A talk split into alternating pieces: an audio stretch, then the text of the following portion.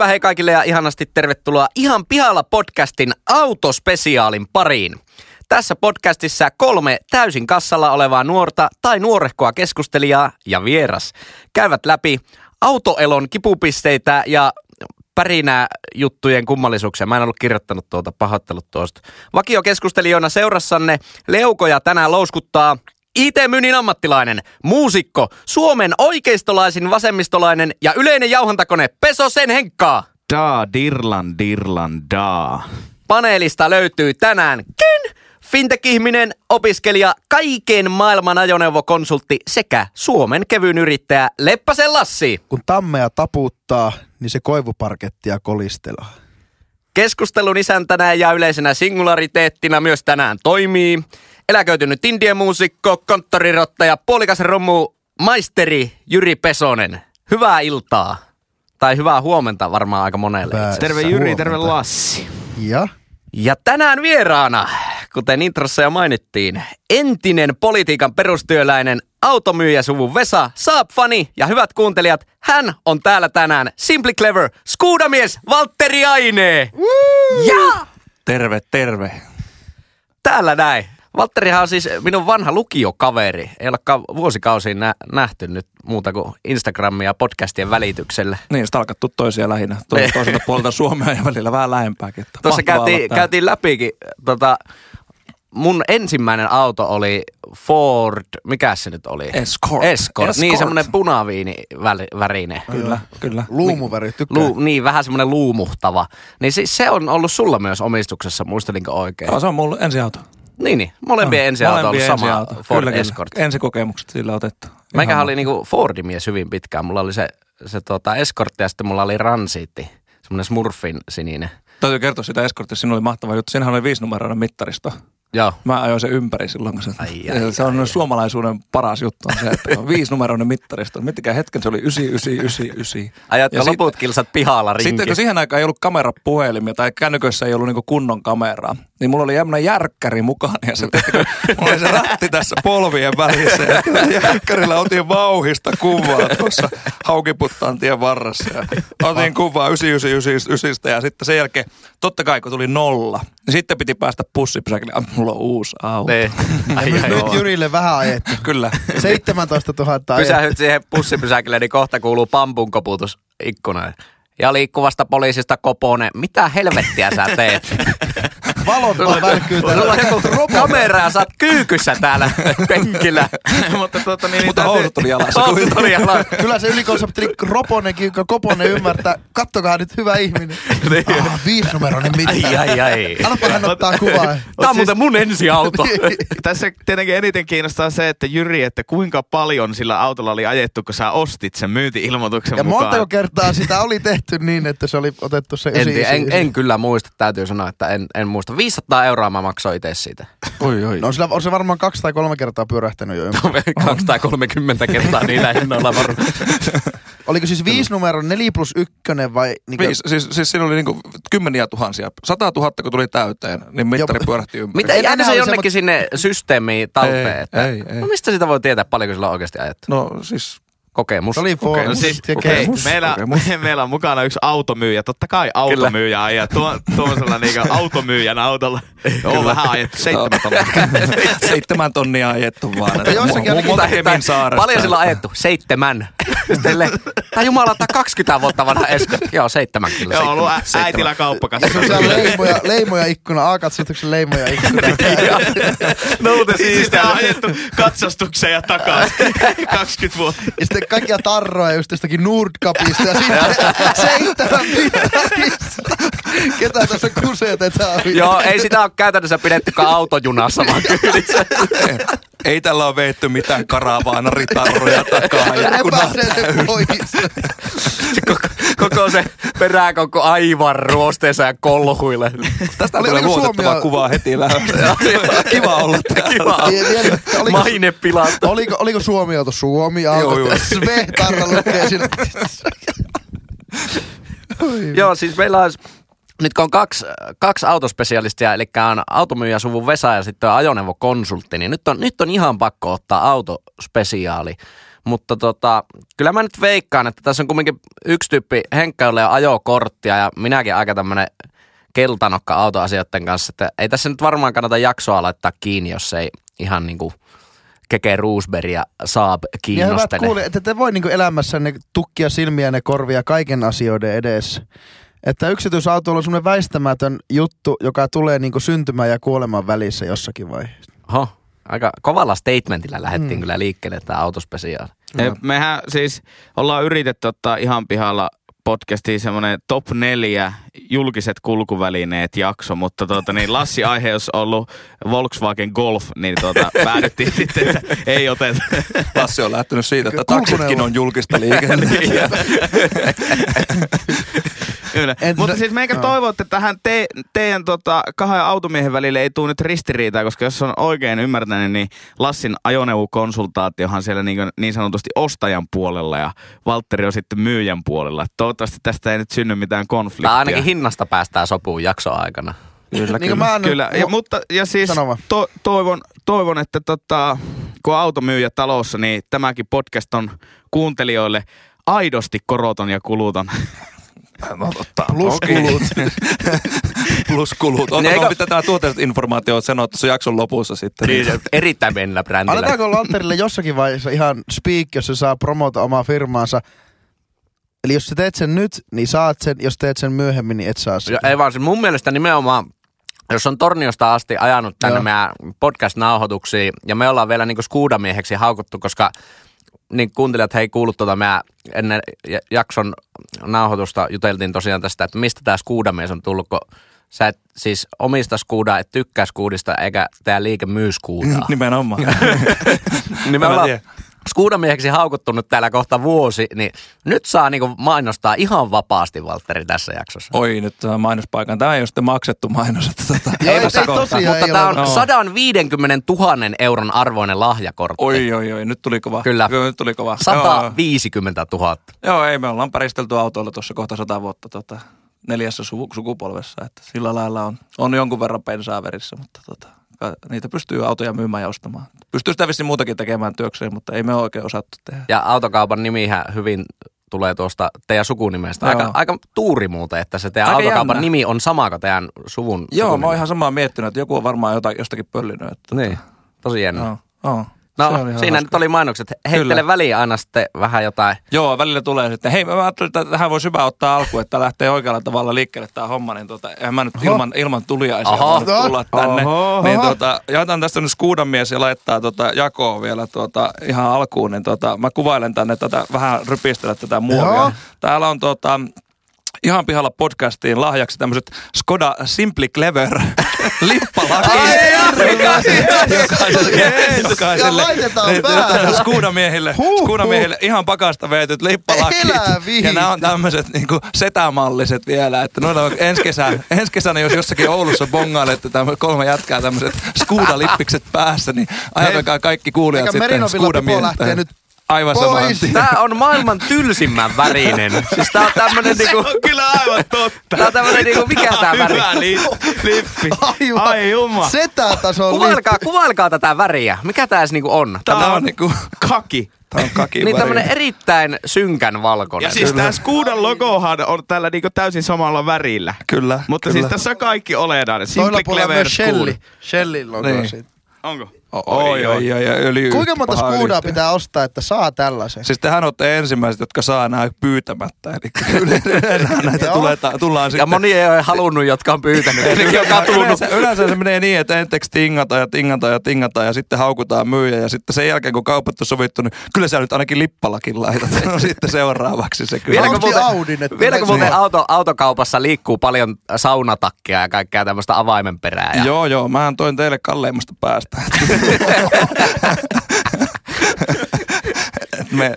Meillä nämä on semmoinen, lippalakki on semmoinen, mikä kelpaa kaikille aina. Tämä on semmoinen Henri-tason tuote. Kyllä, juu. Hei, pääseekö tällä? Tällä pääsee nyt kyllä suoraan Henri-tasossa. Tällä pääsee jopa kumppanuustasolle. Joku pitää tiputtaa. Siis ajatelkaa nyt, me jossain vaiheessa neuvoteltiin Osuuspankin kanssa, että ne tuli sponsoroimaan tätä meidän podcastia. Lassi kysyy, että mitä me pyydetään. Niin mä sanon, että pyydetään 3 Osuuspankin lippalakkia ja koppakalia. niin ei lähtenyt osuuspankkiin. Se oli liikaa pyytty. Nyt äijä tuli tänne epäkaupallisessa yhteistyössä ja saatiin kuitenkin nää lippalaa. Silti 3 lippalaa. Tää on todella kovaa, Ehkä meidän lemppari lippaa. Tästä tulee... Tää meni sinne Make America Great Again -lippiksen vielä. Kyllä. Kaikki positiivisuuden voimat on samalla hyllyllä. Shellia. Nämä on kaikki poliittisesti latautuneet. Kyllä, nimenomaan. Lähdetäänkö aiheiden pariin? Klassisesti. Henri, mistä olet pihalla? Mä nyt yritin vähän niinkö think outside of the box. Aha. Eli hymy ei tule tiedoksi, niin laatikon ulkopuolelta miettiä tätä aihetta. Että ei mene ihan ränttäämiseksi, koska mä tiedän, että täällä on 2 automiestä, niin ettei nyt tuu mitään pahaa energiaa, mutta mä toivon, että te automiehinäkin pystytte jotenkin niinku liittymään tähän keskusteluun. Mä oon ihan pihalla siitä, että miksi autoja täytyy pestä. Varsinkin tämmöisiä kelejä, mitä tää Suomen talvi on nykyään, että tää on niinku pelkkää loskaa ja rapaa. Niin sä meet sinne pesukadulle. Maksat siitä, mitä aivan helvetisti, joku 40. Sitten se on puhas se auto 2 minuuttia. Mä heitän vastakysymyksen, Henkka. Juri, varmista tuo Henkka piuha on kiinni. Niin. Joo, varmistaa, että piuha on kiinni. Noniin, varmistettu, check. No, niin. Henkka, miksi sä käyt suihkussa? Toinen kysymys, käykö Henkka suihkussa? Mistä sä tiedät, että se käy suihkussa? Sillä on ollut tuo aihe. Miksi ihmiset käy suihkussa? Että sitä autoaiheeseen kysymyksessä naamioi tämän elämäntapansa tähän kysymykseen. Mutta joo, tuo on kyllä varsinkin rapakeleillä. Se on, mutta silloin se on ehkä vähän huono paikka lähteä pesemään sitä autoa rapacelleillä. Noniin. No siis, että miksi niitä pessään, kun on muutenkin niin paskasta niinkö? Vai tarviiko niitä pestä vai kuinka? Niin, tai siis sitä lähinnä ihmettelen siinä, että ne pestää ja sitten 2 minuuttia ne on taas likaisia. Eli ne pitäisi niinku periaatteessa ajaa vaan sitä pesukatua ympäri koko ajan, 247. Tai ostaa semmoinen vehje, missä on koko ajan ne rullat, kun hurskyttää siinä auton ympärillä. Suomi ei ole ehkä tämmöinen Etelä-Ranska, jossa on niinku aina semmoinen plus 24 astetta lämmintä ja suolattomat tiet. Ja... Mutta ei tarvitse mennä Kemiin asti, niin tuo yllättävän lähellä totuutta. Kyllä, palmut huojuu ja rantahiekka on ja ajai. Perämeren pattaja ja heti se Saint-Tropeen kyljessä edelleen. Varsinkin talvisin ja näitä välivuoden ajoilla, niin onhan se hyvä, että autot pestään ja Henkka myös alusta pesulla. Ehkä. Epävarma katse automyyjä suuntaan, oliko se alusta pesu. Kyllähän ne autot kestää ja ne muoviosat ja metallisat lähtökohtaisesti, että ei ne niinku ihan yhdestä mene rikki, mutta että mitä vähemmän niissä on kaikkea suolaa ja tienahettomaa paskaa ja sehän mitä tiehän on täynnä kaikkea niinku laskeutunutta nokea ja pikeä ja kumia ja suolaa ja kaikkia epäpuhtauksia. Niin se pikkuhiljaa sitä auton koria, toki ne on ruostesuojattu ja niin kuin se pohjakin on tietyllä lailla. Mutta että Suomessa ne autot kerran ihan hirveästi se pohja... Mutta onko näin, että siis autopesu pidentää sitä auton niin kuin ulkokuoren elinaikaa? Todellakin. Siis, jos kyllähän se on niin kuin periaatteessa se, että jos sulla on jotain kallista, mitä sä oot laittanut, kyllä sä haluat, että se pysyy kunnossa. Niin. Eli se on ihan fakta, että se oikeasti se on muutakin kuin semmoinen kosmeettinen. Joo, siis toki se on se, että siis kaikkeen paskaan tarttuu siis todella hyvin kiinni kaikki muukin. Eli sitten semmoinen likainen auto, niin siihen niin kuin tarttuu ja suola ynnä muut. Ja sitten se alkaa pikkuhiljaa syövyttää, vaikka se olisi ruostesuojattu. Niin mitä paskasempi auto, niin sitä helpommin. Mutta voiko autoa pestä liikaa? Ei varmaan. Jos oikeasti vaikka 2 päivän välein hyrskyttää sitä autoa. Onhan niitäkin ihmisiä. Taksikuskithan varmasti käyttää. Siinä on taas sitten se, että niin kun nykyään ennen vanhaan harjapesut on ollut vähän semmosia, että ne on pikkusen tehnyt semmoista mikronaarmua siihen auton pintaan.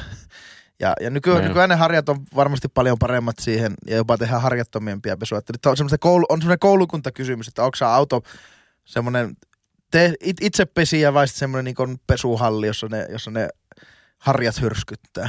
Mutta että niinku puristit sanoo, että ei missään nimessä mitään harjaa ja sitten taksikuskit ja kaikki normaalit ihmiset niin sanoo että ensimmäinen kerta kun taksikuskit on yhdistetty normaaleihin ihmisiin. En mä yhdisty, mä sanon jopa tämmöinen tieteellinen kokeilu käynnissä tällä hetkellä.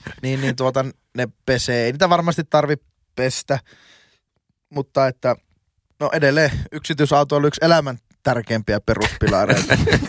niin kyllähän sä haluat, että se tuntuu ja näyttää hyvältä. Muistetaan kuulijoita, että tämä ei ollut kaupallinen yhteistyö. Vaikka siltä saattaa välillä kuulostaa. Mutta siis, niin, että siis todellakin niin joku vitu autoliiton kaupallinen yhteistyö. Mutta siis se mä niin periaatteessa ymmärrän enemmän, jos ajatellaan sitä, että mikä se fiilis sen autolla ajamisen kanssa on se, että siivoaa sen niin kuin sisältä. Sen auton. Niin, että eihän se tuo niinkö, miten se muuttaa sun fiilistä, että onko siinä ovessa likaa vai ei? No Henri, minäpä sanoin. Sulla on omakotitalo, tuommoinen 1,5 kerroksinen puurakenteinen ja puuvuorattu omakotitalo. Toivottavasti ei ole ikinä. No niin. Yksi on tuirassa, missä on yksi pöytä ja puukko kiinni siinä levyys. Oko? Niin, miksi niitä pitää uudelleen maalata, Henri, niitä taloja? Jotta ne on niin kuin säältä suojassa. Ne vesi ei imeydy sinne rakenteisiin, se hylkii se pinta sitä rakennetta. Miksi katot tehdään tiilestä eikä pumpulista? Sen takia, että ne hylkii sitä vettä. Ja, ne on koko ajan niin sanotusti exposed, eli hymyeetulle altistettuna. Kyllä. Niin, kaikille paskalle ja sillä lailla. Ja, ne ei ole ikuisua. Sulla tulee niin kuin, Suomessa kun hiekotetaan, Suomessa käytetään nastoja, niin pikkukiviä lentää koko ajan, tekee sitä pientä kiveä iskemää siihen. Ne on aina, kun ne saavuttaa, ne menee sitä lakkakerroksesta ja maalikerroksesta ja saavuttaa sen, niin kuin sen metallipinnan, niin ne on aina niitä paikkoja, mistä ne ruosteet lähtee sitten. Mutta tuo oli mun mielestä Henkalta hyvä pointti se, että se vähän niin kuin semmoinen suhdeluku, että paljonko ihmiset pesee autoa ulkopuolelta ja paljonko ne siivoaa sitä sisäpuolelta. Ja jopa, eikö se voi ihan jopa niin kuin pestä sisältä jollain kuivapesulla tai jollain. Joo, totta kai. Niin se on niin kuin ainakin käsittääkseni ja oman kokemuksen pohjautuen, niin se on aika hurja. Kyllähän nyt autoa tulee pestyä se jonkun kuukauden välein, vähintään 2 kuukauden välein. Ja sitten niin kuin hyvä, jos kerran 5 vuoteen jaksaa siivota niin kuin hattuhylly. Siellä on vanhoja sisuaskeja. Tuo on varmasti maalit kehittynyt ja sillä lailla ja ne lakkakerroksia enemmän ja enemmän ja enemmän. Ei nyt käytännössä tarvi koko ajan olla pesemässä. Että kyllä mäkin itse sanoin, että kyllä mä vähän valitettavasti syyllistyn siihen, että talvisin, niin en mä montaa kertaa käy talvessa pesemässä sitä autoa. Ei mä oon maailman huonoin pesemään itse omaa autoa. Että mä yleensä sitten siinä kohtaa, kun valkoinen auto on sen näköinen, että se enää oikein lapsia voi uskalla nostaa kyytiin, niin sitten siinä kohtaa mä käyn pesemässä. Tai joku saattaa poliisit, kun sä nostat ne lapset sinne kyytiin silleen, että herran jumala, tää kaappaa ne johonkin mustaan pakoon. Ei se ole pakettiauto, siinä on ikkunat takaan kiinnitetty. Joo, ei se, mun mielestä mä oon niinku tavallaan samaa mieltä siinä, että mä oon ainakin ihan pihalla siitä, että miksi pitäisi pestä autoa koko ajan talvella, koska siis se on just näin, että se on 2 päivää, niin se on saman näköinen. Ja sitten sillä, että tietenkin kun Oulussakin ja tuolla pohjoisessa, kun tulee pakkasia, niin mä rukaan yleensä pestä silleen, että tulee kovat pakkaset. Just pakkasta vasten. Kyllä. Silloin se pysyy sen kokoisen pakkasjakson puhtaana, koska silloin kun lumipöllyää, niin silloin se ei sotke autoa, mutta taas sitten muuten niin sitten taas tämmöisellä keleillä, niin kuin nyt on. Niin. Tai eikö pakkasella on aika inhottavaa pestä autoa, kun eikö ne jäädy sinne tiivisteihin ne vedet? Joo, mutta tiivisteet pitää pyyhkiä. Kyllä. Eikö niin jo, siinä tulee se semmoinen paksu liina aina. Joo, se yksi mukaan. Liina. Joo, se on yleensä liian vähän. Niin, se on vähän niin kuin sä menisit vaikka uimahalliin ja sulla annetaan sinne se pefletti mukaan. Että sulla ei ole pyyhettä, mutta sulla on se pefletti. Pyyhkäset tuolla tukkeja kaikki kuivaksi ja lähde sen jälkeen ulos polkemaan. Vähän sama meininki. Dysonin niitä, se kovapaine niitä puhaltimia, niin aina sinne jalkoväliin. Miettikää itse, että te olette maksanut sen 40 pesuun siinä. Sitten se antaa sulle sen yhden paperilapun, että tuolla voit pyykiä sen kuivaksi, sen koko auton. Sulla on vielä parhaimmillaan joku pitkäperäinen sprinteri, niin kun kaikki liukuovet ja kaikki pitäisi pyyhkiä silleen. Kiitos! Kyllä. Oletteko te semmoisia, Lassi ja Valtteri, että kesällä kun on hyvät kelit, niin aina kun ajatte auton pihalle, niin vesiletku päälle ja semmoinen pikku pintahuljutus. Morjastelette naapureita letkukäisä siinä, siis pesuletkukäisä pihalla. Taas soittaa poliisi. Siis tää on pesuletku täällä. Tää on semmoinen Soul-siidan kuvasto tuo äsken. Aurinko paistaa 1,5-kerroksinen puinen omakotitalo ja siinä se farmari Volvo edessä. Uwe pesee autoa, heiluttelee naapurille ja naapurin talo on tulessa. Uwe pesee Saab 900. Joo. No, en mä ainakaan. Mulle se auton peseminen on vähän välttämätön paha. Mä en oikein nauti siitä. Henkka, haluan kuulla, miten pessää sitruuna, piiras, marmeladi. Lassi selaa näitä vanhoja konviterasioiden alapeltejä täällä. 3 viikon, 4 viikon takaisia. Ja niin. Jännä, että ananakset on jäljellä. No niin okei, Henri, miten pestää auto? Haluatko kuulla? Kerro. Vai pitäisikö laittaa semmoinen joku virtuaalinen katsoja-äänestys tähän, että haluatteko kuulla jälleen kerran sen lehtitaikina-ohjeen vai sitten tämä autonpesu? No niin, mä kerron. No niin, alle minuutti. Viekää viekää auto varjoseen tilaan, okei, paikkaan. Joo. Esipeskää se, esimerkiksi Kärcher tuommoisella painepesurilla. Esipeskää se. Sitten laittakaa siihen Kärcherin päähän semmoinen foam kanuuna, eli se paineella tee semmoisen ihme lumikerroksen siihen auton päälle. Antakaa vaikuttaa, peskää poissa. Sitten kahdessaanko taktiikka, toissa puhasvesi, toissa pesuainevesi. Ja sitten semmoinen, joka ei säree eikä riko sitä pintaa, niin semmoinen hanska. Ja sillä peset se auto ja sitten aina puhtaassa veessä ja taas toiseen veteen ja pesuaine ja sillä läpi. Ja sen jälkeen vanteisi ehkä semmoista raudanpoistoainetta ja sitten käykää käsillä ne läpi ja sitten vielä lopuksi huljauttelee. Ja sitten semmoisella liinalla, joka pyyhkisää on, muistakaa auto kuivata aina ja se on aika lailla valmis. Miten Valtteri, pääsikö kesätöihin? Just olin laskemassa, että mitä onko sulla ensimmäiseksi tekemistä?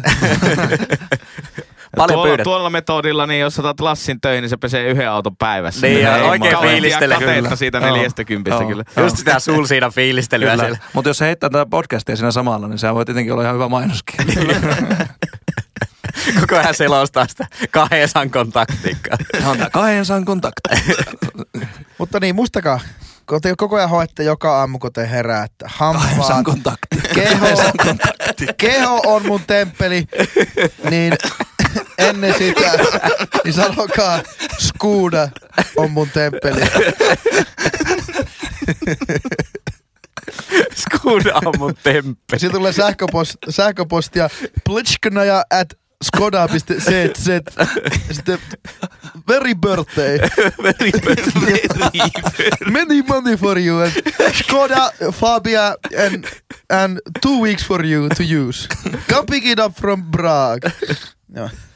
Joo. Autopesu. Onko Henkalla vielä lisättävää autopesu? Hei, se mulla itse asiassa on lisättävää. Nyt kiitos Henkka, kun kysyit. Joo, mä en kerran edes sanoa. Autopesuhan on niinku lapsena. Sehän on yksi jännittävimpiä asioita, mitä voi tehdä. Siis aivan saakelin jopa semmoista pelottavaa. Niinku. Mutta se vaatii ne harjakset. Joo. Ilman harjaa, niin ihan täyttää bullshittia. Mutta pahin ei ole ne harjakset tai pelottavimmat ei ole ne, vaan se lopussa tulee se kuivuri siihen päälle, kun se tulee ihan niinku semmoinen raskas musta palkki sitä tuulilasia kohti ja sitten luulee, että nyt se tulee sisälle. Siis mä olin ihan vieläkin paskat housussa. On mäkin vielä vähän silleen niinku kylmät väreet. Niin ja sitten itse aina seurasit, että mihinkä ne pisarat menee, että saako se sen kokonaan kuivaksi. Niin. Tuleeko se kokonaan kuivaksi siinä? Nykyisin sitä seuraa vaan silleen, että lähtee valittaa, jos se ei tule kokonaan kuivaksi. Sinne jäi pisara tänne nurkkaan. Niin, Henkka, lisättävää. Niin, kyllä mun mielestä niinkä samalla Škodahan on erinomainen automerkki. Tää ei ollut todella korruptiolippiset päästä. Että tuli tästä keho mun temppelihommasta mieleen, että on myös tämmönen niinkö maailmanlaajuinen kehopositiivisuusliike. Niin meidän pitäisi lanseerata kyllä Škoda-positiivisuusliike. Škoda on ihan hyvä auto. Mutta jos on semmoista autopositiivisuusjuttu haaste on vähän ristiriitainen, koska sehän ei pidä paikkaansa. Ihmiset ei pitäisi ajaa millä autoilla tahansa. Että esimerkiksi niin rasismi on niin ikävä asia, yksi maailman ikävempiä asioita, mutta rasismi ranskalaisia autoja kohtaan, niin on niin lähellä sydäntä.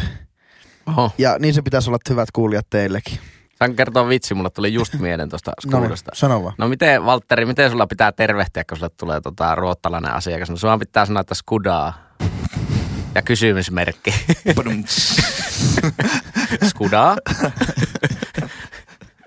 Ja nostaa. Škoda lippistä vähän. Erittäin hyvä.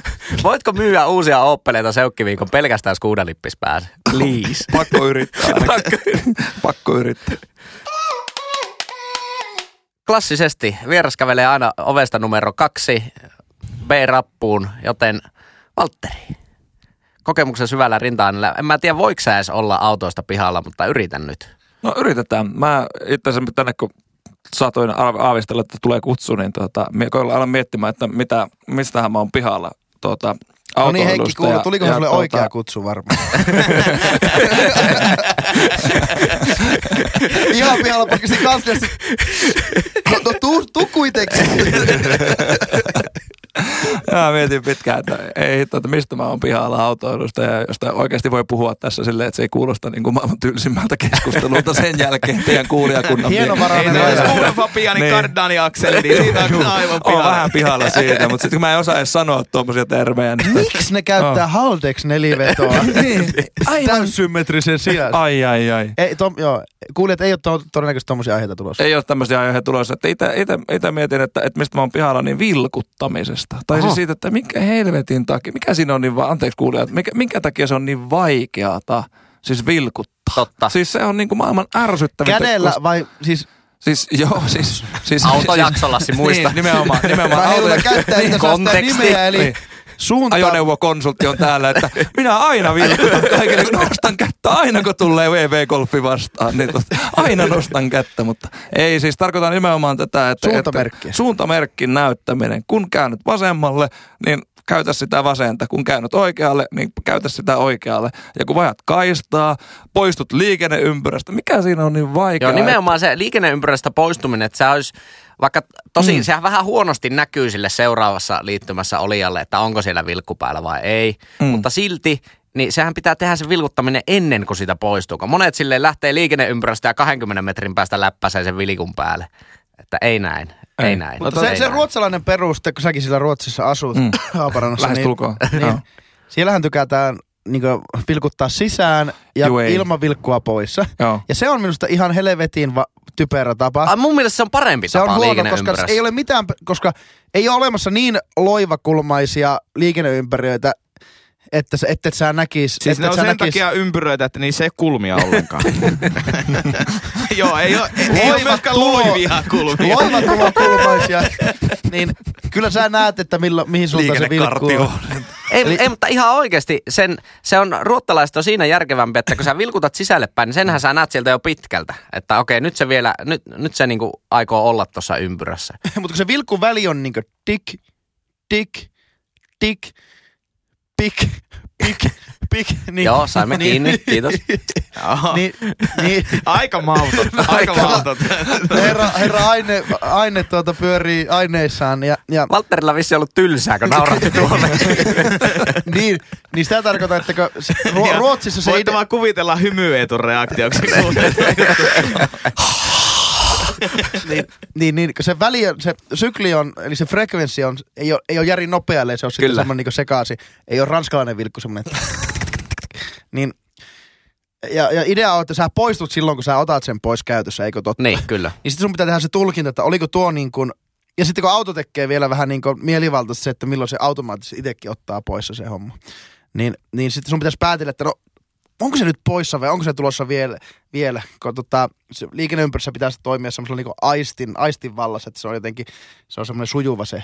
Eihän, niin kun sä näet, että se on tuolla, niin sillä ei ole väliä, tuleeko se tänne vai kääntyykö se, koska sä ehit. Ja niin missä Ruotsin malli on huono. Okay. Mun mielestä se on huono ja se näkyy tuossa rajalla todella ärsyttävästi sillä, että kun toiset suunnat tulevat autot, niin kuin Ruotsin puolelta tulevat autot, ne vilkuttaa sisään, Suomen puolelta Ruotsiin menevät autot, ne vilkuttaa ulos. Sitten kohta kaikki on siinä ympyrässä sille sekaisin. Ai saakeli.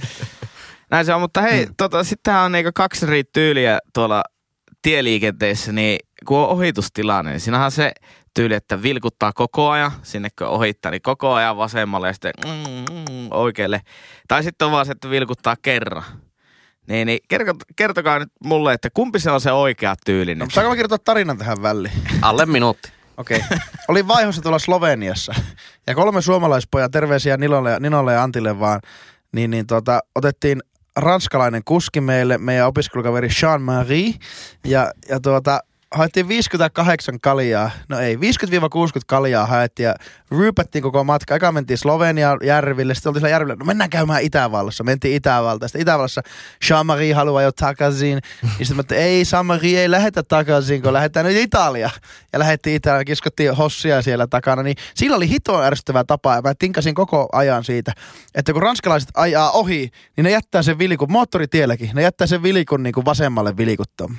Niin pitkiä välejä, kun sä ajat niinku tommosella keski-eurooppalaisella moottoritilla hirveän sitä pitkiä suoria ja kovaa vauhtia. Aut pitää niinku saattaa 10 kilometriä joutua ajaa sitä vasentakaista ja rekkakaista oikealla.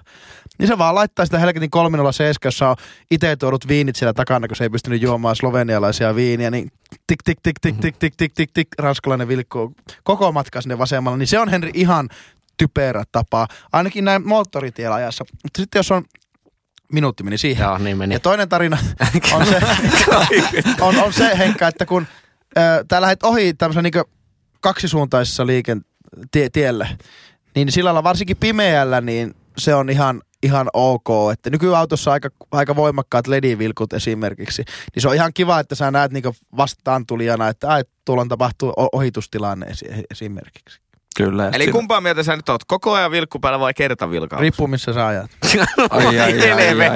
Hyvä vastaus. Siis siinä on siis sillä lailla, että nykyautoissahan on siis ohitusvilkutus. Silleen, että jos sä niinku hipaaset sitä, niin sehän vilkuttaa kolmesta. Joo. Tik, tik, tik. Ja sitten se on niinku se ohitusvilkku. Jos lähdet ohittamaan tai palaat kaistalle, niin silloin kannattaa käyttää sitä ohitusvilkkua. Kyllä. Tietenkin sitten, jos on niinku sanotaan, että tästä lähdetään ajamaan iihinpäin vaikka, niin kuulijoille tiedoksi, niin tästä ei ole hirvittävän hyvät tiet.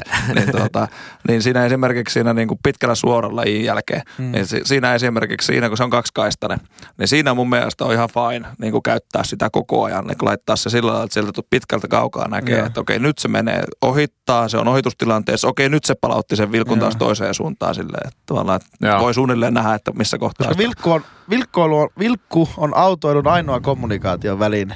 Se on nimenomaan sitä, että autoilu on niinku lähtökohtaisesti, että sehän on niinku ihmisten välistä liikennettä kuitenkin. Liikenne on niinku perusoikeus kuitenkin. Niin, ihmisten perusoikeus. Mutta se, että muut ihmiset ei tiedä, mitä sä teet. Niin, jos sä liikut niinku poikkeavasti. Niin jos sä vaan yhtäkkiä käännät tai meet tai muut oottaa sua, antaa sulle tilaa, niin sit sä oot se mulkku ja sä et käytä sitä vilkkuun. Tää on erittäin hyvä aihe, koska nyt on semmonen, taas minuutin aihe, kiitos, tai aika, niin on se, että jos sä oot hieman, Suomessa on ihan hyvät, suht ok tieverkosto, hyvä tieverkosto, mutta aika, on niin pitkät välimatkat, niin aika vähän liikennettä suhteessa niin kuin määrää, niin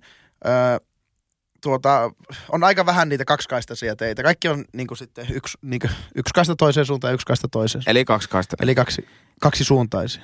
Niin siis sitten nelikaistainen tie on semmoinen. Okei, okay. No niin, kaksikaistaisia teitä. Kaksi kaistaa samaan suuntaan.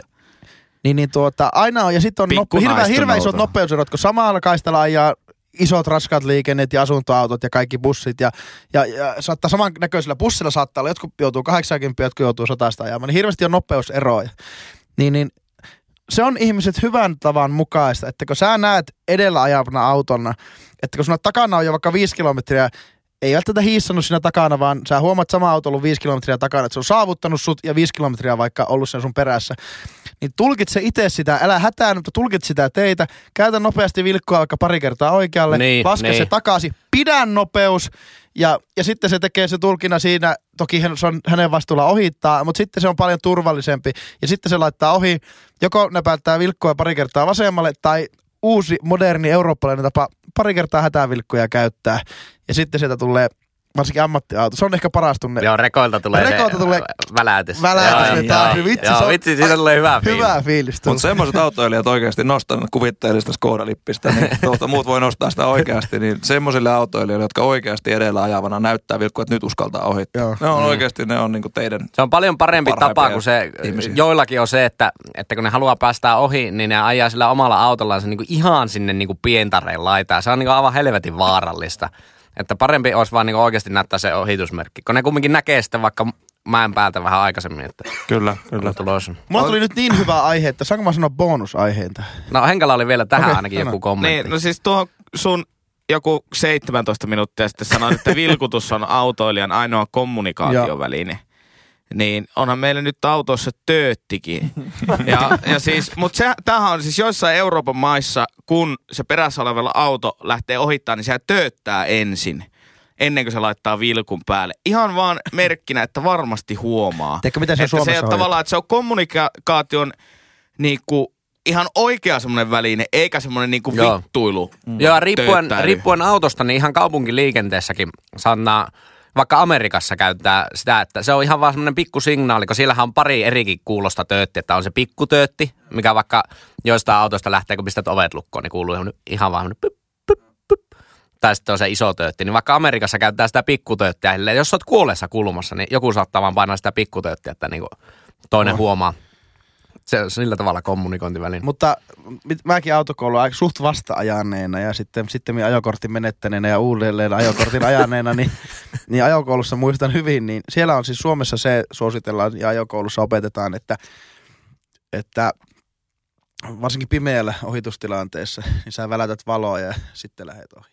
Niin, se on se ohitusmerkki Suomessa kyllä. Musta tööttäily on vähän rasittava. Suomalaiset ei ole ehkä ihan valmiita tööttäilylle, koska sillä on niin hieno se raja, että mikä on provokaatiotööttäys ja sitten semmoinen hei, olen täällä, huomioikaa kaikki ihmiset ja olkaa turvallisia tööttäjiä. Niin monestihan tulee töötättää vasta sen tilanteen jälkeen, kun kaikki tietää, että tässä nyt meni hommat päin mäntyä. Niin suomalaisessa tööttäilyssä tööttäily on lähinnä niin kuin negatiivista siihen asti, että Suomi pääsee jonnekin jalkapalloon EM-kisoihin, niin sitten se töötti muuttuu. Iloiseksi asiat nimenomaan. Saakelin rasittava tapa. Todella rasittava. Otetaan se kerran vuodessa, se on ihan ok. Mutta tuo erittäin hyvä aihe ja minusta tämmöinen jopa valistava ja pedagoginen aihe meidän kuulijoille. Mutta oli muuten, Valtteri sanoi, että se just kun on tullut uusia autoihin, on se nyt varmaan ollut jo 10-15 vuotta se semmoinen, että ohitusvilkutus. Niin, ohitusvilkutus, sekö se on se virallinen nimi? No en mä tiedä, sillä lailla semmoinen. Se on aivan älyttömän hyvä keksintö. Siis se on todella kätevä, koska sillähän niinku ihan peruskaistavahot ja kaikki niinku... Ei tarvitse tavallaan, sulla on puolet vähemmän työtä silloin, kun sun ei tarvitse laittaa sitä vilkkua takaisin, vaan sä tiedät, että se kolmesti vaan niksahtaa sieltä. Kyllä, mutta sitten yksi asia, mitä mulla ei tosiaan ole ajokorttia, eli mulla on varaa istua auton kyydissäkin, toisin kuin teillä. Vittuun köyhät, niin että... Joo, nyt mentiin jo liian pitkälle. Ymmärrettiin jo ensimmäistä lauseesta. Siis parkkipaikalla, eikö se ole näin, että siellähän ei ole pakko käyttää vilkkua? No ei periaatteessa. Mutta mä ihmettelen, että miksi ei ihmiset käytä? Että sehän helpottaisi tosi paljon, että ajat sitä käytävää ja sitten ilmoitat, varsinkin ruuhka-aikaa, että hei, no mä menen tohon paikalle. Ja kyllä mä et mä ihmettelen, että miksei ihmiset käytä sitä. Niin ja varsinkin siellä on vielä hirveästi... Vaikka se ei sinällään johonkin lakiin kirjoitettu, niin voisi käyttää kuitenkin järkeä siinä. Niin ja siellä vielä menee paljon niin poukkoilee ihmisiä seassa, kun eihän siellä ole mitään suojateita tai semmoisia parkkipaikoilla. Että siellähän niin ostoskärryjen kanssa porukka menee kaupan parkkipaikalle ja näin. Ja sama kuin joku siinä ruuhkassa lähtee siltä omalta parkkipaikaltaan, niin laittaa se vilkun. Se on niin hyvin paljon yleisempää, mutta ei sitäkään niin läheskään kaikki tee. Esimerkiksi yliopistolla, kun käydään, niin tämmöisiä paikkoja, missä niin puuroutuu ja ruuhkautuu ja metsästetään sitä paikkaa, niin siellä vilkkua käytetään siihen, että se on niin sillä merkataan se paikka, että tämä on minun. Kyllä. Ja sitäkin, että mutta niin kuin sanoin, vilkku on ainoa kommunikaation väline. Melkein aina. Mistä sä tiedät tuota? Tai siis ainakin musta tuntuu sille, että sä käyt aika harvoin siellä yliopistolla. Mitä? 6 vuotta ja kohta kandi. Etäopiskelija, Henri. Tai sitten sä nimenomaan vaan käyt siellä koulussa, et mene niille luennoille. Tai pelkkä etä. No se on vähän... Niin, mutta niin. No sama pätee suhun, että sä oot vaikka kerran käynyt jossakin patteella, ei tee susta pattajan kävijä. En oo käynyt. Enkä sillä... Kato, lähti defensit päälle. Joo. Oliko Lassilla joku bonusaihe? No, oli. Ja mä en tiedä... Miksi tää ei ole se sun oikea aihe, koska tässä on niinku seuraavana sun vuoro? Niin, toisaalta seuraavaksi olisi kyllä sun aihe. No mä voin vaihtaa sen tästä lennosta. No ihan, ota joo. Mä sanon sen. Joo. Mistä sä oot Lassi pihalla? Hälytysajoneuvo käyttäytymisestä. Tai kun ihmiset näkee hälytysajoneuvo, niin miten siinä pitää käyttäytyä? Ja mä oon nähnyt kyllä niinku, oli sitten poliisi TV:ssä tai jossain netissä tai YouTubessa ja ihan liikenteessä, niin miksi ihmiset ei osaa käyttäytyä? Tai miten ihmiset ei osaa, mitä tehdä, kun kohdataan hälytysajoneuvo? Tän on pakko olla varmasti ehkä yksi maailman pisimmistä yhdyssanoista. Hälytysajoneuvo käyttäytyminen. Sen takia oli bonusaihe, koska tää on varmaan aika lyhyesti käsitelty, mutta niin kun, mitä tehdä, kun te kohtaatte? No ei ainakaan jarruttaa. Ei ainakaan jarruttaa. Niin mutta sehän on itsellekin aina se ensimmäinen reaktio, mikä tulee, että nyt on pakko päästää ohi, että niin kaikki vauhti seis. Mutta tämä on varmaan ambulanssikuskille niin hirvein tilanne ikinä, kun väätetään pimeätä maantietä. Itse kairat sillä ambulanssilla, että 150 vilkut päällä ja sitten eessä pelkkiä jarruvaloja. Sä ei mitään käryä, että onko ne paikallaan, ajaako ne 100, ajaako ne 60. Siinä erottaa ammattilaiset, jotka näkee hälytysajoneuvo takana ja sitten kaikki muut jarruttaa. Niin itse on, siirryt sivuun pikkuhiljaa, no et löysää kaasulta, no. Päästä menee ambulanssi ohi, sitten ampasit itse siihen koska siinä kaikki muutkin antaa sulle tilaa siinä. Sä oot siinä imuhussa. Kärppäpönttäys käännytteet,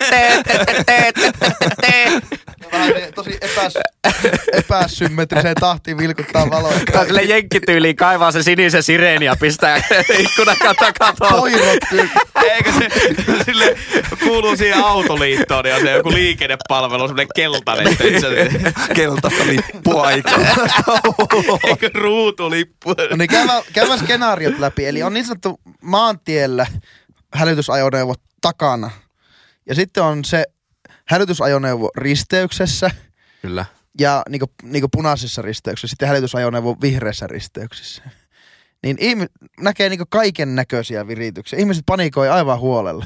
Joo, monella tulee kyllä iskee paniikki. Eli liikenteessä, kun te näette, että hälytysajoneuvo tulee takana, niin sillä on paljon helpompi ennakoida sillä kuskilla teitä, kun teidän nopeus on tasainen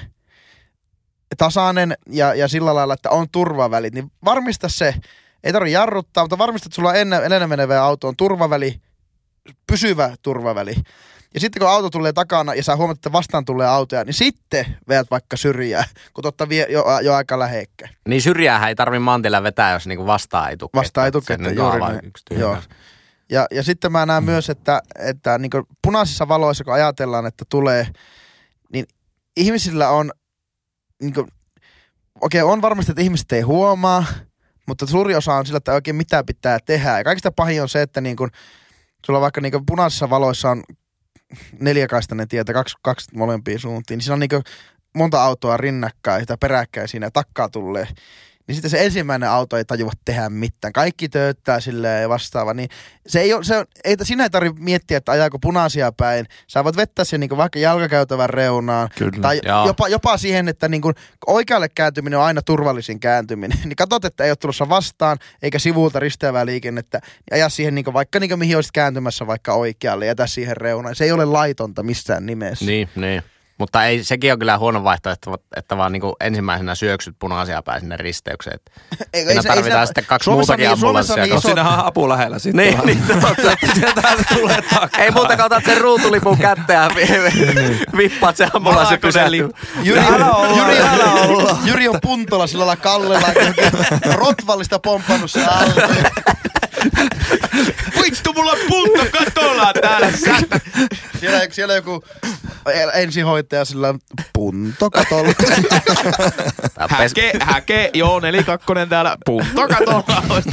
No itse asiassa Pesonen punton kanssa taas. Kävelijät ottaa, nostaa yölläkäällä punton takaisin jaloille. Varalita rallikaato. Mutta mun mielestä tuo vilkutusaihe ja sitten tää niinku hätä.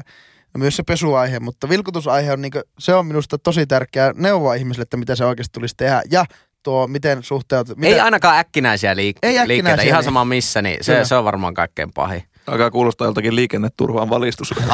Vähän tämmöistä ankeata saarnaamista. Meikä on tullut myös siihen tulokseen, että juttelin itse asiassa yhden tutun huoltoaseman yrittäjän kanssa tästä aiheesta, että parasta markkinointia huoltoasemalle on se, että kun 12 ambulanssikuskia päättää yhtä aikaa mennä lounaalle ja parkkeeraa ambulanssia täyteen parkkipaikan. Ihmiset tulee uteliaisuudesta katsomaan, mitä täällä on. Kyllä ambulanssikuskitkin käyvät lounaalla, että ei sitä kannata kuitenkaan niinku varmaan hämmästyä. Itse kävin perjantaina Oulussa syömässä ja lounaalla ja sitten näin tämmöisen oululaisen ambulanssikuljettajien ratkaisun, että kun tuiran taskussa oli kaikki muut paikat varattuja, niin jätetään jalkakäytävälle siihen auto käymään, mennään syömään. Se oli aivan loistavaa. Mutta niillähän pitää olla se, että niillä se koko yksikkö pitää olla samaan aikaan syömässä, että ne voi samoin palomiehillä tai palopelastajilla, anteeksi. Eikö se ole vähän huono, että ne on kaikki yhtä aikaa syömässä? Ne pitää olla, että ne voi sitten kerrallaan kaikki lähteä. Jos olet ikinä nähnyt esimerkiksi tuolla teatterin pihassa aina monta paloautoa parkissa. Ne käy aina sen takia keskenään, että se yksikkö pitää ilmeisesti käydä. Okay. Kuulijat, kertokaa, jos on toisin, mutta ainakin näin jotenkin ymmärtää se asia, että ne pitää, niillä pitää olla valmius lähteä sitten. No haluatko sä nyt vielä, Lassi, ottaa bonusaiheena se sun alkuperäisen aiheen tähän? No joo. Jääkö sulle pahaa mieli? Ei jäänyt, mutta mä voin sanoa sen nopeasti. Se oli vaan niin kuin... Ai sinä pystyt johonkin puhumiseen nopeasti. Bonusaihe. Mä olin laittanut alun perin ylös semmoisena aiheena kuin automyyjien stereotypiat. Että niin kuin... Bonusaihe. No niin ihmistä... Ja se on automyyjä. Mä veikkaan, että monilla ihmisillä, jotka ei halua ostaa autoa, on myös se, että kun ne ei halua olla tekemissä automyyjien kanssa. Ja mun täytyy sanoa, että mä oon tässä viime aikoina niin paljon autoliikkeessä rampannut ja ollut, että kyllä ne myyjilläkin on tekemistä siinä vielä, että ne pääsis pois siitä stereotypia. Että siinä on niin ihan niin järkyttävää kalkkunaa välillä myymissä. No onko se niin pihalla siitä, että miten ne stereotypiat vieläkin on niin voimissaansa? Kyllä, joo. Tai mä oon nykyään ehkä, mä oon pihalla siitä, että niin kuin... Miten voi säilyttää niin hyvin sitä stereotypiaansa vielä? Että ne sortuu kliseisiin ja tietyllä lailla niin se ei ole sellaista mukavaa kommunikointia, vaan se on aina se klassinen automyyjä, ostaja-asenne. Jaa, tultiinko autoja katsomaan? Ja onko, entäs tämä 10... Oho, ikkuna rikki. 10 vuotta vanha Escortti. Ja sitten myös se, että niin kuin, kuinka... Joo, tää on hyvä. Itsellä on kanssa tämmönen. Tai vaimolla on kanssa tämmönen kauppakas. Just kaikki tommoinen. Miltä tää, Valtteri, niinku alan sisältä näyttää? Että pyritäänkö niistä edes pois? Vai onko se vähän niinku... Toimiiko se tyyli vaan? Onko se yksinkertaisesti sen takia? Eihän niistä kannata pyrkiä pois sen takia. Että kyllä meillekin, kun meille tulee uusi myyjä, niin ensimmäisenä hommataan sille se pikkutakki, sitten kultaketju, sitten sen jälkeen kello. Ja sitten sen jälkeen pitää alkaa katsoa, että onko sillä paikkojen tarvetta, että pitäisikö laittaa kultapaikka johonkin hampaaseen. Ja sitten sen jälkeen aletaan kertoa sille nämä kliseet kaikki. Mutta ei ihan tosissaan ja vakavasti, niin itse olen ainakin pyrkinyt välttämään sitä, etteikään lipsauttelisi just näitä niin kuin kuluneita vertauksia ja muuta, ja että mummolta saaresta ja näitä muita. Mutta sitten taas välillä tuntuu, että itse kun yrität olla mahdollisimman niin kuin tavallaan luontevaa ja löytää keskustelun aiheita muualtakin kuin niistä kliseisistä asioista, niin sitten asiakkaat alkaa paukuttaa niitä, nyt on ostajan markkinat ja sitten ne itse heittää niitä, ja tämäkö on sieltä mummolta siellä saaresta ja näin. Ja niin kuuluuko se vaan niin olennaisena osana siihen kulttuuriin? Mä tiedän, se on jotenkin ehkä siihen on niin kuin populaarikulttuurissa Suomessa niin vahvasti luotu semmoinen kuva sitten, että minkälaisia autokauppiaat, minkälaisia on liittymämyyjät ja minkälaisia on erilaiset muut asuntokauppiaat muut. Että sinänsä se niinku, tavallaan kun se on semmoisia tapahtumia. Että sittenhän niinku, tietenkin kun jokuhan tekee se eri lailla, niin sittenhän ne onnistuu aika hyvin siinä. Että yleensähän on aika hyvä kauppias silloin, jos poikkeaa sitä stereotypiasta positiivisella tavalla. Minkälaiset kauppiaat tällä hetkellä myy eniten autoja Suomessa? Minkälaiset kauppiaat? Niin, minkälaisella tyylillä? No eiköhän se siis sillä, että ensinnäkin niin kuin, että lainausmerkissä rehellinen. Eli että siis sillä lailla, että et sä pysty enää niin kuin sumuttaa ketään. Että internetti on olemassa ja kaikki kirjoittaa sinne. Jos sä saat sen yhden kaupan tehtyä nimenomaan, ja sitten niin kuin maine meni siinä. Mulla on tosi vähän kokemusta autokaupoista, koska en omista autoa, mutta vähän niissä jonkun seurana niin kuin käyneenä. Joskus jopa sellaistenkin seurana, jolla on ihan oikeita autonostoaikeita. Niin mä luulen, että semmoinen automyyjä tekee kauppaa, joka tulee pois sieltä konttorista ja kysyy siltä kiertelevältä asiakkaalta, että voisiko auttaa. Kyllä. Juuri semmoinen. Ja just tuo voisinko auttaa tai hyvää päivää, mitä kuuluu semmoinen. Se on ärsyttävää sitten, että jos sä vaikka johat autoliikettä, niin sä joudut käymään aamupalaverissa aina, että hei, muistakaapa käydä asiakkailla nyt sitten kysymässä, että onko kaikki kunnossa. Koska mä ärsyttää sitten semmoinen joku Pasi Pikkarainen tulee sieltä. Vaikka ne ei sano sitä, niin ne sanoo sen ääneen, että no kun pomo pakotti tulla kysymään, että kaikilta jutuilta, kaikilta asiakkailta, että miten mennään tarvittaa apua. Suorastaan pursuten innostusta. Silloin, joo. Mene Pasi takaisin. Mä kyllä tiedän sitä autosta enemmän kuin sinä. Ehkä siinä on oikeastaan, jos miettii vähän itse peilaten sitä, että minkä takia niin semmoinen stereotypia on tullut, niin ehkä kun aikaisemmin niin kuin ihmiset, niin kuin autokauppoja ei ollut netissä. Ja autokauppaa, niin kuin kaikki niin kuin ihmiset vaan kierteli autokaupassa. Ihmiset kävi tosi paljon autokaupoissa. Kyllä. Niin oli semmoisia lainausmerkeissä renkaapotkijoita. Mutta tänä päivänä joka ikinen ihminen, joka tulee ovesta sisään, niin on tasan yhtä potentiaalinen asiakas joko nyt tai tulevaisuudessa. Kyllä. Ja siinä mielessä just se niin kuin myyjän oma aktiivisuus ja semmoinen, niin kuin, että on oikeasti kiinnostunut siitä toisesta ihmisenä, Eikä niin kuin pelkästään sillä, että okei, toi ostaa auton. Niin ja se ei ole sen asiakkaan tehtävää siellä niin kuin hakeutua sinne toimistoon, ei vaan siinä ollaan lähtökohtaisesti jo niin kuin siirtämässä niin paljon rahaa omasta lompakasta jonkun toisen lompakkoon, että kyllä siinä niin kuin se on myyntityötä pitää sen pasio siltä toimistosta. Niin kuin mä ärsyttää vähän sen niin kuin myyjissä just se, että kun sä menet sinne liikkeeseen ja sitten kun sä otat sen kortin esille, eli ajokortin, että näytät, että hei, pääsikö koeajolle, niin myyjät nousee vähän takajaloille, että ei, se on hankalaksi.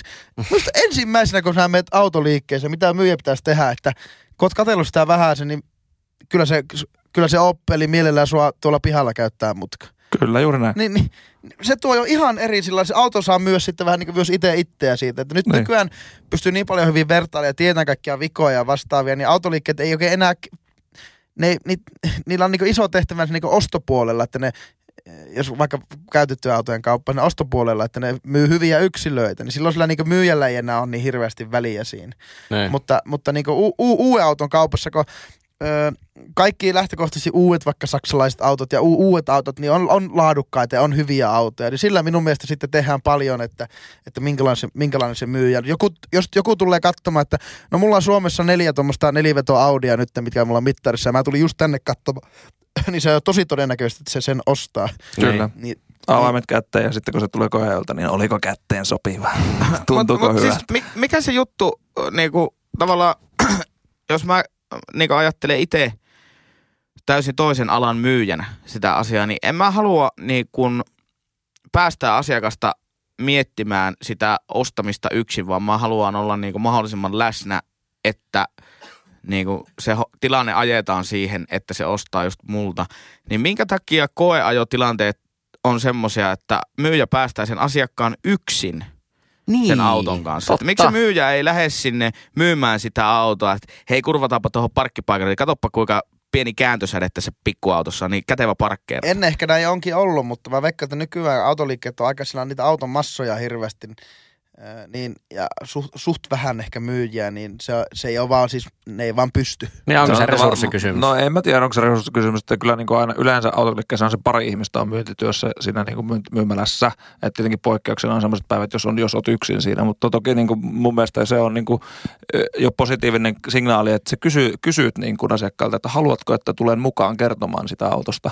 Että se on niin kuin, silloin se on niin kuin kohteliasta, että ei niin kuin tuu siihen kyytä, että jos toinen haluaa, että en mä halua sitä sinne, koska se on toisaalta niin kuin, kun istut autossa ja joku toinen istuu siinä vieressä, että molemmat tuijotatte tietä, te olette istutte vierekkäin tuntemattomia ihmisiä, niin se voi olla myös ihan superkiusallinen tilanne, jos ei toinen halua sitä. Niin sitten se siinä mielessä niin kuin... Niin on se kyllä, mutta se on kyllä varmaan ihan hyvä tarjota. Sä kuvailit ihan keskiverotaksimatkan tuossa. Niin, kyllä, juuri näin. Et siinä mielessä niin kuin, että jos se asiakkaalta kysyt, että hei, että haluatko tuun mukaan koeajolle, että voin kertoa tai muuta, että haluatko minä ajan tai haluatko itse ajaa tai miten haluan tehdä näin. Niin kaikista pahimmin on törmännyt on se, että auto kysyy koeajolle, niin myyjä kysyy ensimmäiseltä siltä ostajaehokkaalta, että no kuinka tosissaan sä oikeasti oot. Joo. Siinä vaiheessa niinku... Se on vähän aliarvioimista. Se on koska mitä väliä sillä on, että kuinka tosissaan, että jos se auto on helkkari hyvä, niin sittenhän se niinku lähtee se kiinnostus siitä syntymään. Mulla on yksi kaveri, joka on käynyt yhdellä kilpailijalla tuossa nuorempana 10-15 vuotta sitten. Eikä ole sen jälkeen siinä liikkeessä asioinut sen takia, että hän oli menossa ostamaan nuorena miehenä ensimmäistä uutta autoa ja sitten asteli sisään liikkeeseen, niin sieltä myyntipäällikkö oli huutanut, että meillä on ne käytetyt tuolla toisessa suunnassa. Meikä on ollut täysin samanlaisessa tilanteessa kaverini kanssa eräällä kilpailijalla, jonka hyvin suorapuheinen tuttavani kääntyi siinä niinku 180 astetta takaisinpäin ja huusi, että no mä menen ostaa sen uuden Pemarin sitten Kokkolasta. Ajettiin Kokkolaa ja se otti uuden Pemarin siellä. Oi voi. Tämä jää hyvä. Hyvä kautta. Siis, ja sitten mä oon myös kerran nähnyt semmoisen tilanteen tuosta asiakkaan aliarvioimisesta liittyen yhdessä ollaessa autoliikkeessä, jossa naispuolinen kaverini oli ostamassa autoa. Niin se myyjä kysyi siltä, että onko sulla muulla kuin auton värillä väliä? Ei saatana. Tuo on kyllä niinku on. Sille, että näin ei tehdä kauppaa. Ja kaikki, miksi jos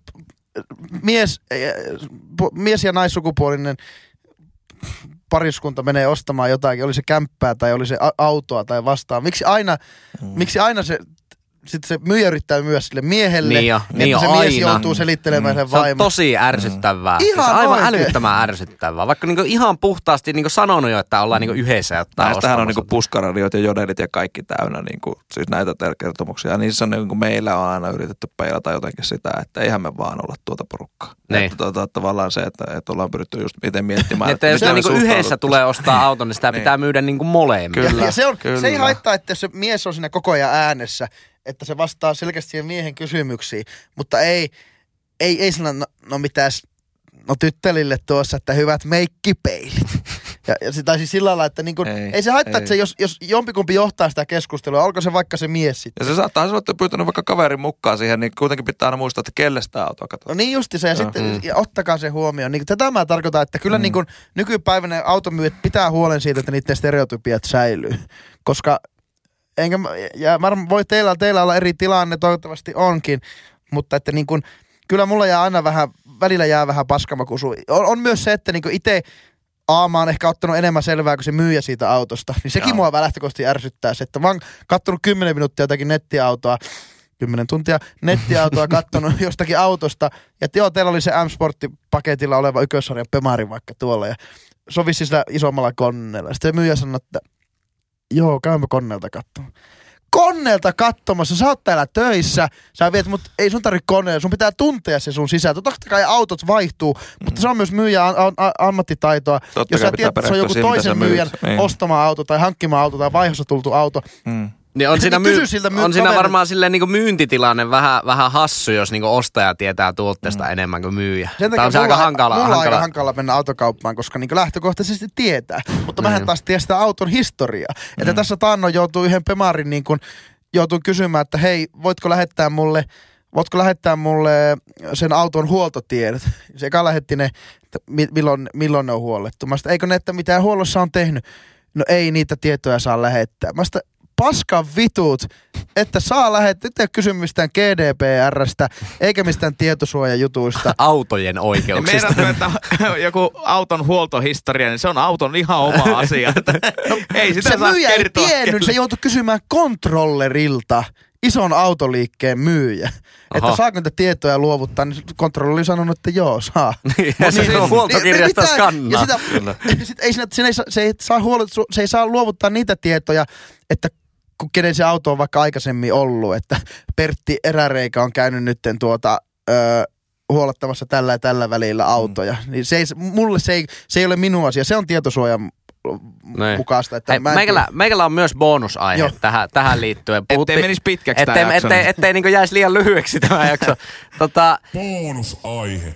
Valtteri ja Henkka, te olette molemmat niin tämmöisiä myyntityössä viihtyviä ihmisiä. Niin kun puhuttiin noista stereotypioista, niin onko se hankalaa tommosella niin myyntialalla, että pitääkö sitä vastaan oikeasti niin taistella, että ei tavallaan lähde siihen niin arvottamaan sitä ihmistä sen stereotypian perusteella? Koska, niin vastapuolta. Niin sitä, että pitääkö sitä oikeasti vähän niin aktiivisesti miettiä, että hän nyt on ton näköinen ja tommosella autolla tuli pihaan, niin sitä helposti ajattelisi tavallaan sen stereotypian mukaan. Niin, sitähän kannattaa olla oma itsensä. Eihän sun tarvitse niinku myyjänä ottaa jotakin roolia päälle. Että mun mielestä niinku kaikki aidoimmat myyjät on niitä, jotka niinku oikeasti osaa sen myynnin tehdä niinku omana itsenä. Et silloin sun ei tarvitse niinku miettiä, että mitä sä esität. Mutta sen takia sun pitää niinku suhtautua siihen toiseenkin ihmiseen sillä, että sä et tiedä sitä vielä yhtään mitään muuta kuin sen, että miltä se näyttää ulkoisesti. Niin se, että niinku siihen ulkoiseen olemukseen ei saisi millään lailla sillä lailla puuttua. Et tietenkin, jos on nyt on 1000 päissään, niin sitä ei saa päästä koeajolle, mutta muuten niin ja hyvä huomio. Muuten niin kannattaa totta kai niin kaikki, jotka tulee ovesta sisään, niin tässä niin eihän sitä tiedä. Oulussakin verkkarit päällä kulkee aika moni miljonääri mies tai nainen, että ja siinä mielessä niin kannattaa ehkä miettiä, että ottaako sen pukupäällä tulevan jotenkin enemmän tosissaan mukamassa kuin sen, joka on sitten tässä verkkareissa. Että ei sillä ole mitään merkitystä. Tai ei saisi olla mitään merkitystä. Ja mä oon kyllä itse sitten pyrkinyt aktiivisesti jonnekin miettimään sitten. Niin ehkä vastaan just sun kysymykseenkin sen, että jos mä näen, että joku tulee lenkkikamppeissa päälle sisälle, niin silloin mä ajattelin, että okei, onpa rentoa kaveri, että kuitenkin niin kuin lähtökohtaisesti niin kuin auton liikkeessä, kun ihmiset tulee, niin ne tulee niin kuin hyvin kirjavissa. Silleen, ei siltä niin kuin Ne tulee ihan normikamppeissa. Ei sinne tarvitse tulla puku päälle. Niin, että se on kuitenkin, siellä on öljy ja rasvan kanssa ollaan tekemisissä aika usein. Niin, totta. Niin, no ihan täysin samaa mieltä. Ei mitään, kunhan muistaa sen vielä siinä, niin mitä itse aina muistutan itselleni, ei nyt tarvitse aktiivisesti ajatella, mutta se, että asiakasta ei niin kuin pätkääkään kiinnosta olla just sun asiakas. Asiakasta kiinnostaa se, että sä pystyt ratkaisemaan sen ongelman. Niin, kyllä. Niin tavallaan se, että ihan ei se ole, jos sillä on verkkarit tai puku päällä, niin mä kysyn, että no missä sä haluat, että mä autan sua ja sitten mä autan sitä siinä ja sitten se maksaa lasku. Kyllä. Että se on mulle, se on tonni, niin se on samaa arvosta rahaa sekä verkkarimieheltä että pukumieheltä. Nimenomaan. Niin, no joo, se on kyllä ihan totta, aivan. Automyynnissä on törmännyt myös siihen, että jos kun sä puhutte siitä, että kaveri menee ensimmäistä uutta autoa ostamaan, niin se voi olla, että se menee vaikka ostamaan Audin sitä vaikka A1-mallia tai Bemarin ykkössarjalaista uutta, mutta sitä se malli katraa sitä niin kuin edullisimman autoluokan autoa. Edelleen todella kallista autoa. Kyllä. Niin sitten mä oon törmännyt siihen, että kun menee uusien autojen liikkeeseen, niin sitten myyjillä tulee ihme tarve flexailla niin kuin jo olen tapahtuneilla asiakkailla, että kävi tuossa yksi yrittäjä hakemassa auton kaikilla herkkuilla, myi sen sillä niin lailla. Mitä väliä sillä on sen nykyisen asian? Ja sillä on sen nykyisen kannalta mitään merkitystä. Joo, ja just sillä, että olipa nättikä, tuli uusi M3 tuohon pihaan ja käytiin vähän poikien kanssa rälläämässä sinne. Joo. No mä olin ostamassa 1.5 bensaa tuohon. 1.äkäinen. No niin, mutta jollakin lailla se on. Sillä lailla myös mä huomaan, että ne automyyjät ylläpitää stereotypiaa on sillä lailla, että niin kuin jokainen autokauppaan tuleva mies sukupuolen edustaja olisi jonkunlainen äijä. Niin, että niin kyllä. Mä pidän itseäni hyvin äijänä ja varmasti kaverit sen uskoo ja tekee äijäjuttuja ja näin ja miksen tekisi. Mutta anyhow, niin miksi aina kun mä menen sinne ja vaikka autokauppaan tai johonkin tommoseen, niin miksi automyyjä pitää toista miestä niin äijänä automaattisesti? No se on varmaan nimenomaan just tätä stereotypia ajattelua. Mutta se on minusta huonoa niin kuin ihmistuntemusta. Mm. Joo. Mutta jos klausataan tämä aihe, niin jos asut Oulun tai Kemin tai Tornion seudulla ja totesit, että olisipa ihanaa, jos minulle myys auton tommonen sydämellinen mies, kuten Valtteri Aine, niin klikkaa internetsivut www.aine.fi ja katso sieltä lisää. Sulla on nyt, Valtteri, puolet käytetty siitä 150 000 € lahjakortista. Aivan loistavaa, kiitoksia. Tää oli 50 000 tää henka. Ja semmonen sanon vielä nopeasti, auton myyntiin liittyy se, että Aine myy mielellään Opelia Kemistä myös Lahteen sitten, että se ei välttämättä tarvitse mennä siihen paikalliseen autokauppaan, vaan ettikää se, missä niin on hyvät tarjoukset ja hyvä oloinen meininki ja kivat myyjät ja soitelkaa autoliikkeisiin. Jos se tulee asianmukaista vastausta, niin se ei ole mitään. Se auto saadaan Kemistä myös sinne Heinolaan. Aivan helposti. Jos kuulija, niin oot silleen kauempaa ja haluat ostaa etänä sen auton, ja sytyt ainoastaan tämän podcastin kautta tuosta uniikista ja ainutlaatuisesta autoliikkeestä, niin kerro se sun automyyjälle, niin, koska ne autothan täytyy siirtää, niin voi olla, että ihan pihalla podcast crew tulee tekemään sun kotipihalle podcastia jatkossa siitä autosta, minkä juuri sinä nyt seuraavaksi ostat. Koodilla Lassi 10 saatte ilman perustamiskulua rahoitukseen. Ja alkaa rahoitus. Aidosti korotonia kuluta. No niin, eteenpäin. Meikäläisen aihe. En ole mikään, vaikka mullakin on niinku useampi auto ollut, mutta ne on ollut vähän silleen pakosta kesätöiden puolesta. En pidä itteeni hirveänä tämmöisenä automiehenä, niin on tästä vähän pihalla, että mikä on nyt hot? Mikä myy? Mikä on se automaailmassa se juttu tällä hetkellä? Ja otetaan tästä nyt, niinku ihan suosiolla niinku Teslat pois ja kaikki tämmöiset, kun ne on vaan semmoista niinku märkää päiväunta. Ei niillä ole realismin kanssa niinku hevon helvettiäkään tekemistä, niin mennään nyt tämmöisen niinku tavalliseen ihmisen elämään. ja niin kuin mitä sieltä autokaupasta niin kuin lähtee ulos, mitä ihmiset sieltä etsii. Niin tästä mä oon vähän niin kuin pihalla. Kyllä, mistä keskustellaan? Yleisesti varmaan lähtee crossoveria liikenteeseen. Kyllä, viimeisen 15 vuotta niin toi crossoveri on aika lailla pilannut maailman mun mielestä. Eli siis tarkoittaako crossover niinku semmoinen niin sanottu mukamaasturin? Niin, maasturin näköinen auto, joka ei ole maasturi. Kyllä, juuri näin. Maasturi ja hatchbacki semmoinen risteymä. Mutta mihin tarpeeseen ihmiset niinku ostaa sitä? Luuleeko ne tarvitsevansa katumaasturia vai... Tietenkin, jos ne vaan tykkää sitä niin kuin ulkonäöstä, niin sittenhän se on jo ihan hyvä peruste. Siis ulkonäököseikat on tietenkin yksi asia. Toinen juttu, mistä tietenkin aina asiakkaiden kanssa puhutaan, että ei tarvitse olla nelivetoa, kun tietenkin täällä osa vuodesta niin on jonkun verran lunta tiellä. Niin sitten kun maavaraa, niin sitten tietenkin, että vaikka on nelivetoinen, niin se ei välttämättä jää kiinni. Joo. Ja tällä lailla se on tietenkin yksi asia tietenkin niissä kanssa. Mutta sitten toinen juttu on tietenkin se, että kun valmistajilta tulee enemmän ja enemmän, koko ajan niin kuin crossoveria tai maasturia tai mitä nyt tuleekaan, niin tavallaan se, että aikaisemmin meillä oli hirveän paljon sedaaneita ja farmareita. No nyt ei monet isot merkit jättää sitten tämmöiset niin kuin sedaanit pois. Ja sitten oikeastaan farmareitakin aletaan jo pikkuhiljaa jättää pois. Sitten tulee niin kuin semmoisia niin kuin maastureita siihen tilalle, niin sitten vähän silleen, että no tämä on toisaalta, tästähän oli kirjoituksiakin, että sen niin kuin, että mikä on niin kuin vaikka autoilun ilmastoasioihin vaikuttanut viimeisen 20 vuoden aikanaan, niin enemmän kuin ne oikeastaan niin kuin polttoainehuijaukset ynnä muut, niin se, että on tullut tämä katumaasturi-trendi, niin se on vaikuttanut siihen, että kun ne autot on möhkäleitä ja ne kuluttaa paljon. Tehdään syyttä vähän turhan liian isoja. Kyllä. Niin. Se on vähän, crossover on siinä mielessä vähän, se on vähän niin kuin hyvä tennispelaaja, joka ei pysty lyömään rystyltä ollenkaan. Et se niin kuin... Aika jännittävä. Aika vittu, että kaikki kuulijat, joilla on Nissan Qashqai, suuttuu. Ei, se on niin kuin, maasturi, joo, että vissiin metällä tuleekaan, että no ei tuu tosiaan, että tää on etuvetoon, että ei pääse mihinkään. Että se niinku... Asun tuossa kiikelissä. Onhan siinä varmaan niinku katumaasturissa, vaikka mäkin on niinku erittäin pihalla, on varmaan jossain jaksossa ollutkin ehkä meikän aiheena nyt, kun alkaa muistelee. Niin on siinä varmaan se, että aika korkealta kumminkin ajetaan suhteessa semmoiseen perusfarmariin. No et, kyllä. Tämä onhan se ajomukavuus tietenkin sillä tavalla kivempi. No onpa maasturi sitten. Tai opettaa sen rystyn lämäys. Tai paku. Niin. Pakettiauto. Mutta siis onhan niitä trendejä. Varmaan teknologia, esimerkiksi kun sä sanoit, että Tesla ei oteta tähän keskusteluun, niin Teslahan on lähtökohtaisesti teknologiafirma eikä autofirma. Niin että mennään nyt niin normi-ihmiseen elämässä. Mutta kun se on menossa siihen suuntaan. Samoin yksi trendi on vähän niin kuin se, että mikä on puhelimissa huomattu. Että jos ajateltiin 10 vuotta sitten, että joku maksaisi puhelimesta 1 200 €, niin se olisi niinku ihan... Niin, siis sehän olisi niinku dumattu aivan naurettavaksi. Eikä kukaan nykypäivänäkään maksa 1 200 € puhelimesta. No maksaa henkka, niin kyllä se trendi on selvästi... Ei maksa. Niin, se, että nämä laitteet meidän taskussa on kallistunut, niin ihminen maksaa tässä taskulaskimesta ja kamerasta ja pääsystä ulkomaailmaan internetteitse. Ei tästä oikeasti tämänkään laitoksen...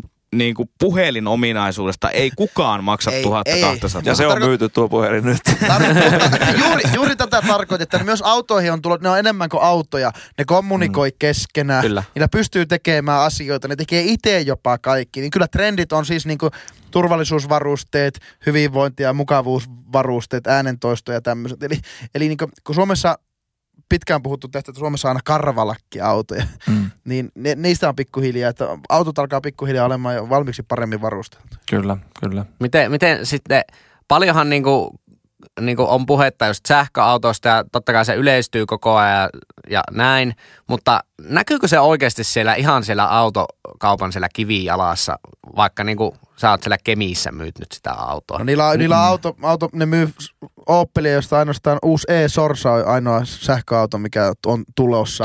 Niin, kyllä. Niin, että se varmaan riippuu myös se, että onko siinä automerkillä niin Se riippuu siitä, että tietenkin onhan meillä käytettynä ollut paljon noita plug-in hybridejä ja semmoisia, että on jopa Teslaakin käynyt mutka, mutta se, että niin kuin, se, että joo, ihmiset on jonkun verran kiinnostuneita, mutta kyllä niin kuin täytyy sanoa, että Oulussa esimerkiksi semmoiselle on jo vähän enempi kysyntää kuin, että jos lähdetään menemään tästä pohjoiseen päin, koska sitten latausverkkoa ylipäänsä Oulussa niin kuin kiinnostaa tällä hetkellä ehkä niin kuin kaasu jossain määrin.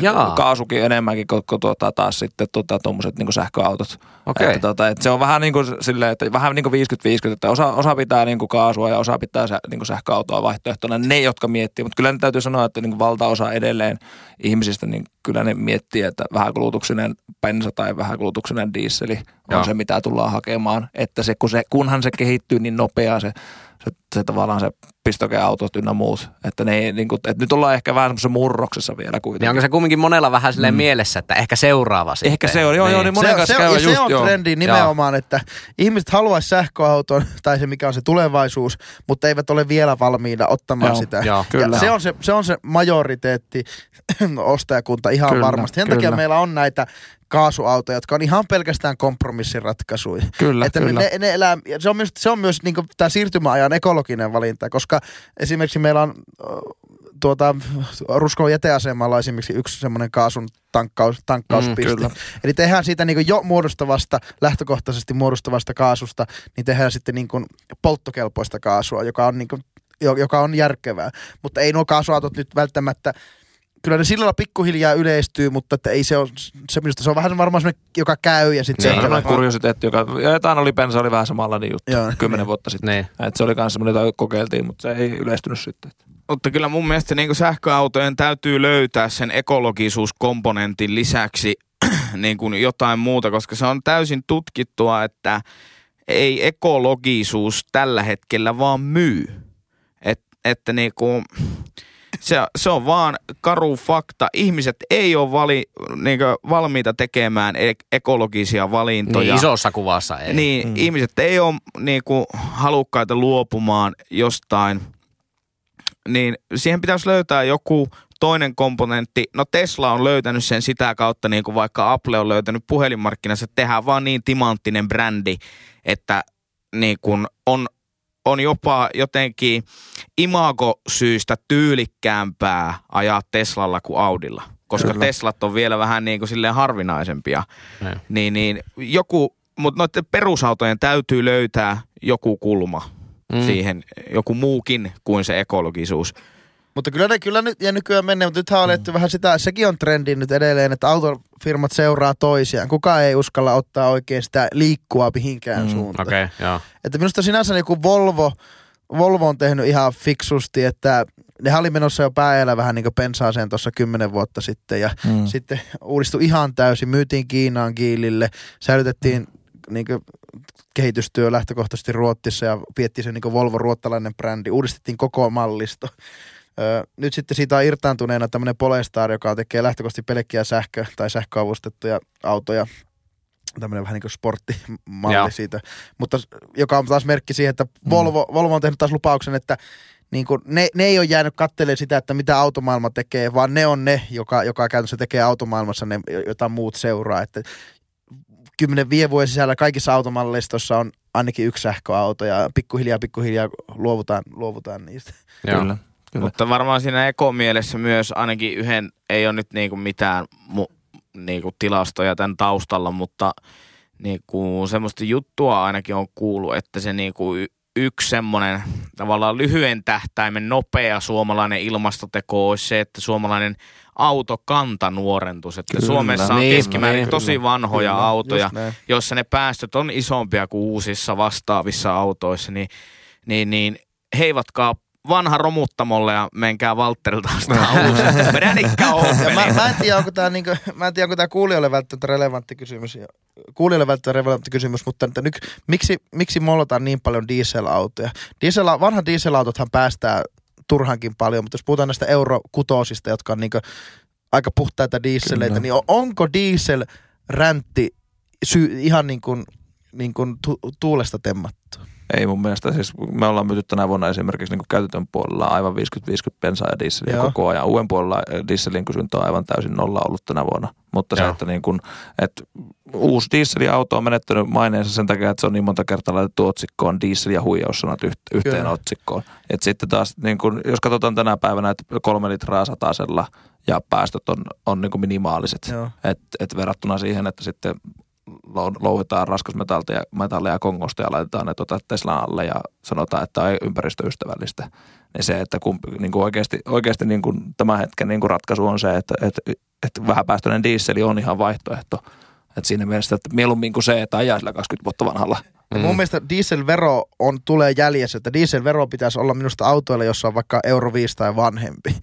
Tai ylipäänsä kannustimet pitäisi olla siihen suuntaan meillä, että ne kannustaisi siihen, että se autokanta nuorentuisi. Mm. Että ihmiset ei ajaisi sillä paljon saastuttavalla autolla, vaan että ihmiset ajaisi sellaisella autolla, joka päästää vähän, joka mahdollisimman tuo. Se on myös tämmöinen hinnoittelukysymys ja kulma, että ne yksityisleasingit ja tämmöiset subscription-pohjaiset jutut pitäisi tulla myös löytää tänne Suomen perukoille. Että kyllä auto on kallis sijoitus, jos se ostaa käteisellä tai sitten jos se ostaa jollekin 7% rahoituskorolla, niin ei siinä ole vaan mitään järkeä. Ei. Siihen on hyvä lopettaa. Henkka lukee nyt yhteystiedot ja vielä yhden mainoksen.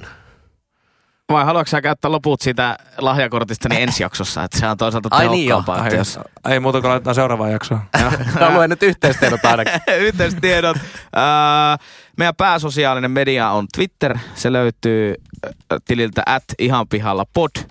Sitten niitä muita sosiaalisia medioita on Instagram ihanpihallapodcast, Facebook ihanpihallapodcast ja sähköpostilla voitte laittaa, jos haluatte tämmöisiä ihania mainoksia omalle firmallenne, kuten nyt tehdään autoliikkeelle, niin ota yhteyttä ihanpihallapodcast@gmail.com, niin laitetaan kassa kilisemään. Ovipuppu laulamaan.